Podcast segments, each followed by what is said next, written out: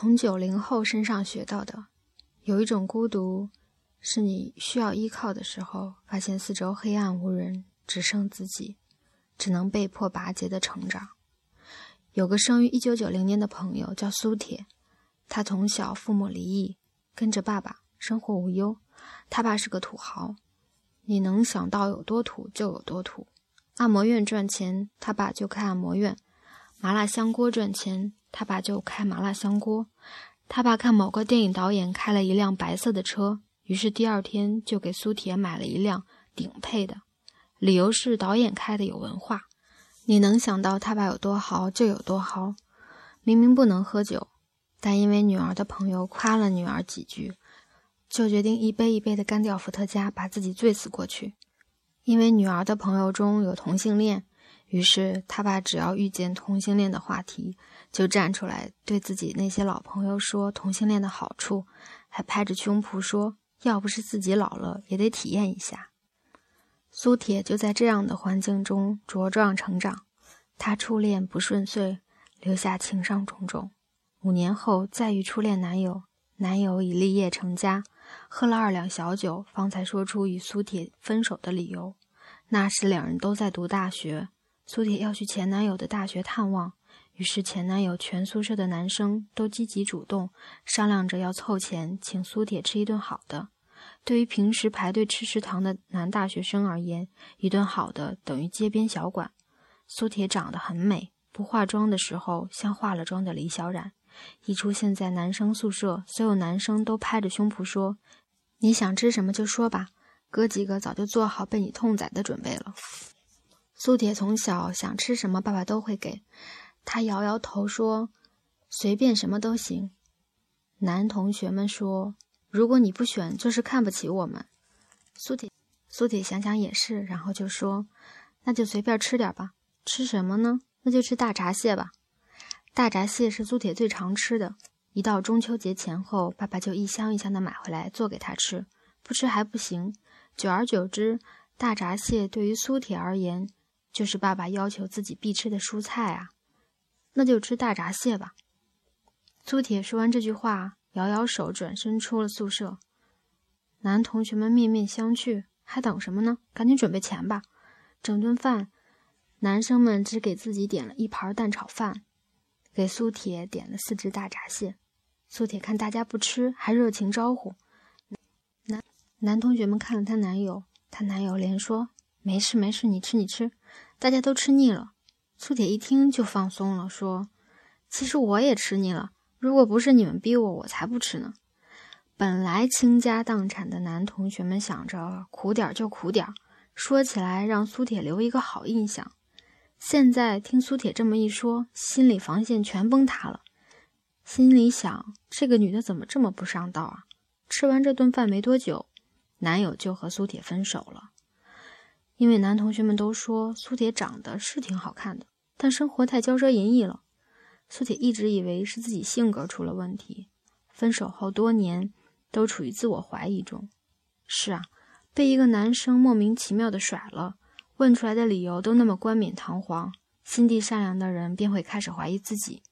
这个故事是苏铁后妈说给我们听的，她后妈是我的好朋友，比苏铁只大十几岁。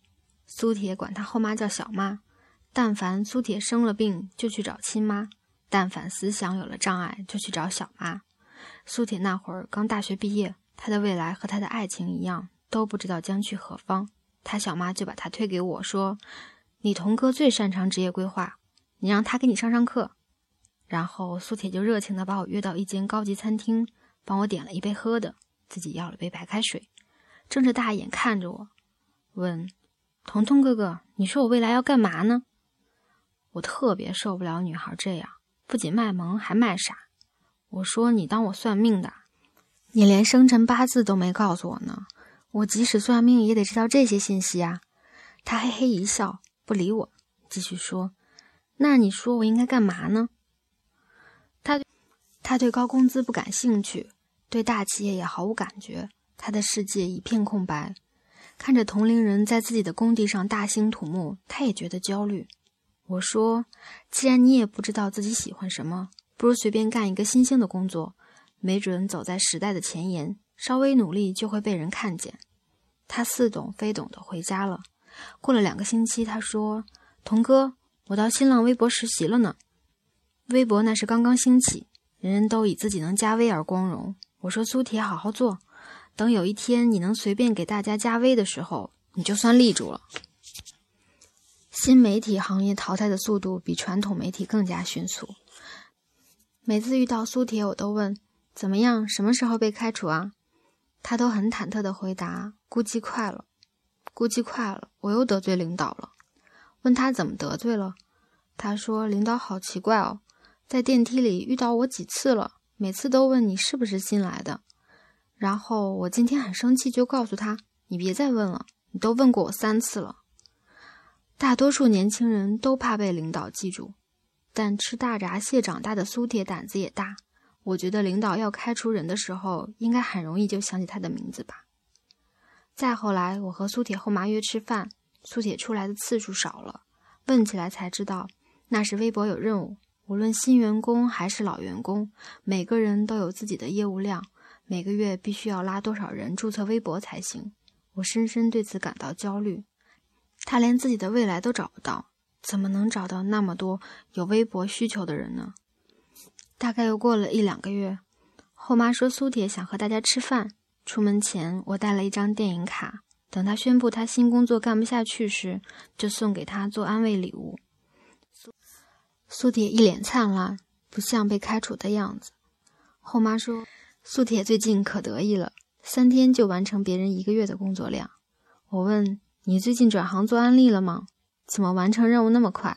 苏铁说，哦，同事都是一个人一个人去说服，我专门找那些协会，一个协会就好几百人，我搞定两三个协会就完成任务啦。我掏出了给他准备的电影卡，那时我觉得一个刚入行的孩子能把同样的事做得不一样，就有冲刺得第一的潜能。就在苏铁越来越被领导和同事信任的时候，他突然提出了离职，原因是不喜欢复杂的人际关系。我问他接下来要去哪，他说有个奢华品公司在找他，他想过去试试。什么岗位？我问。他嘻嘻一笑，回答门店销售。不知道是九零后的孩子脑子想法奇特，还是根本没有危机意识。总之，如果换成是我，怎样都不会做这样一个选择。明明已经在新兴的行业做得风生水起，为何要换到另一个行业？从一个媒体的新生力量转做一个奢侈品的门店销售，这个跨度多少让人觉得尴尬吧。不过这只是我的看法，对于苏铁，我想我可能是多虑了。从她初恋男友解答了困扰她多年的情感谜题之后，她每一次的决定虽然看似毫无章法，却总能全身心投入所做的决定当中去。苏铁完全没有辜负她的决定，在进入奢侈品店大概两个月之后，他成为最旺商业区门店的销售冠军。在一个毫无生机的城市里，有一群朋友最大的好处就是随时随地能够为任何一个理由团聚、庆功、畅想未来。在我们祝贺苏铁的时候，他说他很讨厌那些欺负新人的老销售，老销售都有老顾客，新人只能接待新客户。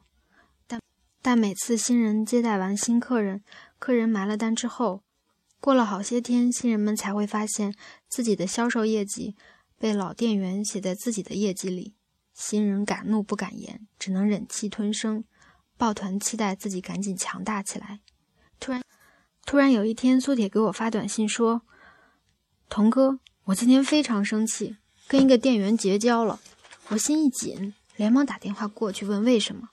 我担心苏铁年纪小，不懂得处理人际关系，万一把人给得罪了，自己也不占理，对他而言就是一场走不出去的困局。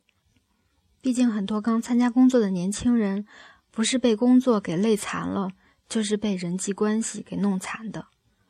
一通电话之后，我了解事情的来龙去脉，然后被苏铁的做法微微震撼。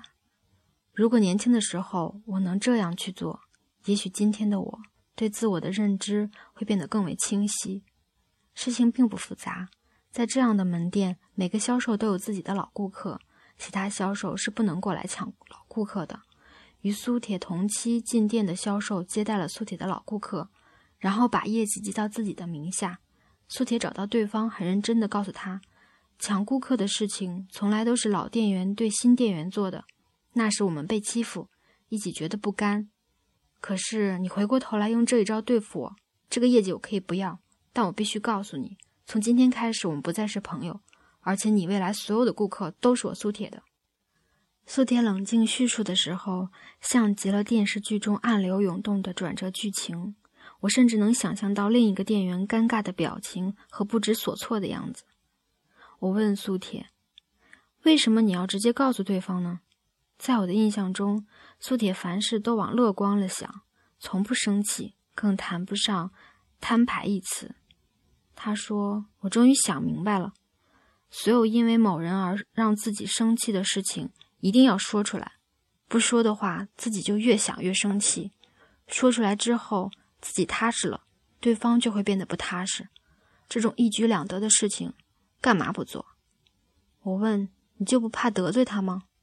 他想了想说，既然他都这么对我了，就没把我放在眼里，在他心里已经没把我当朋友了，我为什么还要骗自己呢？更何况如果用销售业绩来说话，我有信心超过他。苏铁说完这一番话之后，同期的店员立刻找到领导，把他的业绩换到了苏铁的业绩里。这个九零后的苏铁给我做了一个榜样，如果心里因人不爽，最好的方法就是说出来告诉对方，一来自己不会纠结，二来可以让对方纠结，三来如果对方并不因此纠结，就证明对方压根儿不在意你，那你又何必为不在意你的人影响自己的心情？有话有话直说的人不是直肠子，而是不会让自己辛苦的透明人。以前我管九零年的苏铁叫妹妹，自从她如此处理事情之后，我开始在心里把苏铁当成同龄人。我想，年龄从来不是衡量一个人是否成熟的标志，一个人是否成熟来源于他是否了解自己所作所为的目的，来源于他是否敢于承担所有决定的后果，来源于他对自己的了解和信任的程度。仍然忍不住想，如果当年的我能像如今的苏铁一样，三十三岁的我会不会变得不太一样？苏铁现在仍然在那间奢侈品门店做销售，是去年该品牌北京地区年度销售冠军。他本来有机会升职为副店长，但常常因为不按常理出牌，所以没有被升职，仍然干着销售的工作。我问他为什么不做副店长呢？他说，只要我现在收着就能升职，但我想看看自己放开了工作究竟能做到什么样子。做副店长对我来说不难，但持续做一个好的销售有点难，你明白的对吧，童哥？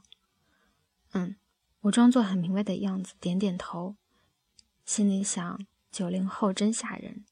如果你还把他们当小孩的话，自己怎么被他们埋了都不知道。二零一四年二月三日。